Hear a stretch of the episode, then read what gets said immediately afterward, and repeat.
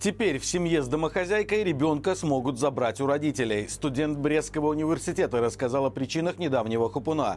Жители деревни в Червинском районе просят выкопать их из-под снега. Подробнее обо всем этом в ближайшие несколько минут. Мы благодарны вам за лайки, комментарии и подписки. Именно вы помогаете распространять наше видео большему числу зрителей.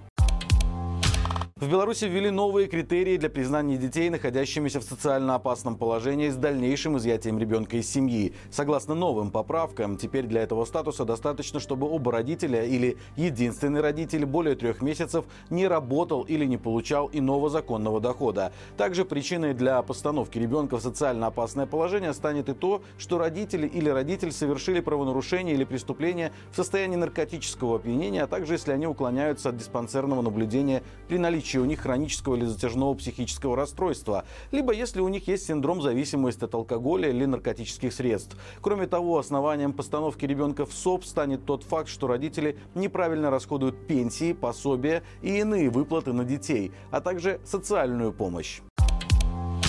На днях мы сообщали о хапуне в Брестском университете. Один из студентов анонимно рассказал о том, как он проходил. По словам очевидца, силовики ворвались сначала в главный корпус БРГУ, а позже пришли и в общежитие. Они бесцеремонно ломились в комнаты, требовали телефоны, переворачивали все вверх дном. В итоге у большинства ничего не нашли. Студент пояснил, что сейчас все привыкли удалять крамольные переписки и все, что может вызвать подозрения. Но четверых ребят из общежития все же увезли. По словам очевидца, они до сих пор находятся в ИВС, МЧС, а судя по рассказам близких родственников, им теперь шьют экстремизм. Причиной хапуна мог стать студенческий чат, который был создан как альтернатива официальным каналам университета. В нем иногда говорили про войну в Украине, называли Путина и Россию агрессорами. Интересно, что в день задержания в чате появились фотографии с нацистской символикой. И именно этот факт стал официальным оправданием действий силовиков. Всего же в тот день было задержано около 15 студентов. Жители деревни в Червинском районе просят выкопать их из-под снега. За последнюю неделю по всей Беларуси выпало рекордное количество осадков. Снегом завалило буквально все регионы страны. Но несмотря на это, в деревню Городище ни разу не приехала снегоуборочная машина. Местные жители признаются, что у них уже нет сил махать лопатами. Из-за ситуации с дорогой, например, автолавка внутрь деревни не заезжает, останавливается на трассе вдалеке от домов. Почта тоже не поехала, потому что по такому снегу невозможно передвигаться. В деревне есть люди с инвалидностями, которые без поддержки соседей до автолавки дойти бы не смогли, но сельсовет на жалобы граждан не реагирует. Вернее, чиновники обещают ситуацию исправить, но по факту ничего не происходит. Зато если открыть районные газеты, то в каждом номере 100% будет материал про героическую борьбу со снегом и самые эффективные коммунальные службы в мире. В белорусских школах продолжают усиливать пророссийскую пропаганду. Например, в школе Клетского района прошло мероприятие к 65-летию Владимира Карвата. Но главное даже не это, а то, как одеты школьники. Все они на фото в форме российского движения «Юнармия», которое является одним из главных механизмов для милитаризации, мобилизации и военной подготовки молодежи в России. Важно, что это первый случай, когда мы видим открытое навязывание белорусским школьникам даже не официальной символики Беларуси, а символики другого государства. Данная ситуация информация может свидетельствовать о тесных связях местного руководителя по военно-патриотическому воспитанию с российскими структурами. Помимо этого, на прошлой неделе прошло еще одно примечательное мероприятие. Студентов Минского филиала РГСУ и БГЭО повели на круглый стол в поддержку Палестине в Минский дом дружбы. В оформлении мероприятия использовались портреты Ясера Арафата, Махмуда Аббаса и Лукашенко, а в информационных материалах действия армии Израиля назывались геноцидом.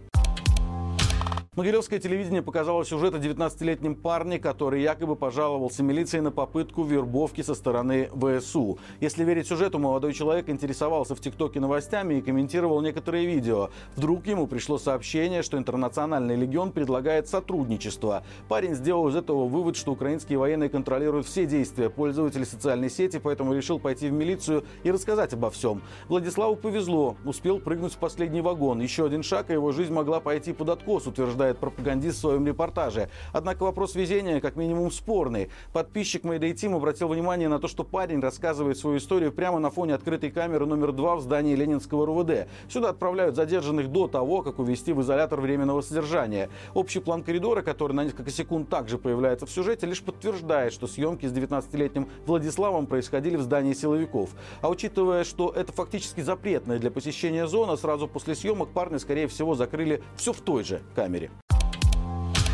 Автолюбители Гродно массово сообщают, что после покупки в одном из сетевых магазинов незамерзайки у них стали слезиться глаза, появился кашель и даже удушье. Все как один сообщают о стеклоомывающей незамерзающей жидкости М10, которую производят в городке Злынка Брянской области России. Один из автолюбителей рассказал, что эта жидкость привлекательна своей ценой 5-7 рублей за 5 литров. Но стоит один раз ей воспользоваться, как тут же начинают слезиться глаза, появляется кашель, начинает болеть голова и в общем происходит какое-то помутнение. И судя по комментариям, комментариям такая реакция не единична. В связи с этим автолюбители советуют всем, кто повелся на низкую цену, не заливать эту жидкость сразу в бачок и сначала опробовать, иначе потом придется долго мучиться, пытаясь ее вылить. К слову, в сети есть еще одно видео с такой же бутылкой незамерзайки, и тоже из Гродно. На нем мужчина рассказывает, что эта жидкость становится густой и менее текучей уже при температуре около минус 10 градусов, хотя на этикетке крупным шрифтом указано минус 30.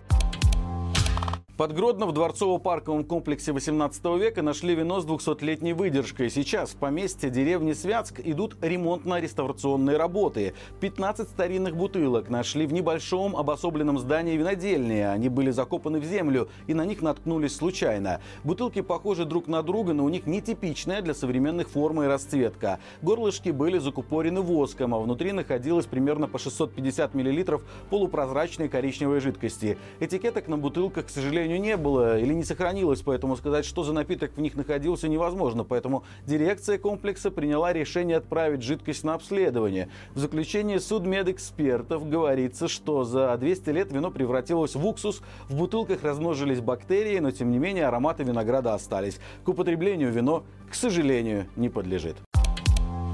Друзья, каждую пятницу мы проводим прямой эфир, в котором обсуждаем с экспертами главные темы недели. В этот раз поговорили о стратегии освобождения Беларуси от Лукашенко, а также независимости нашей страны в условиях российских имперских амбиций. Ссылка в описании к этому видео. На этом у меня все. Хороших всем выходных и живе Беларусь!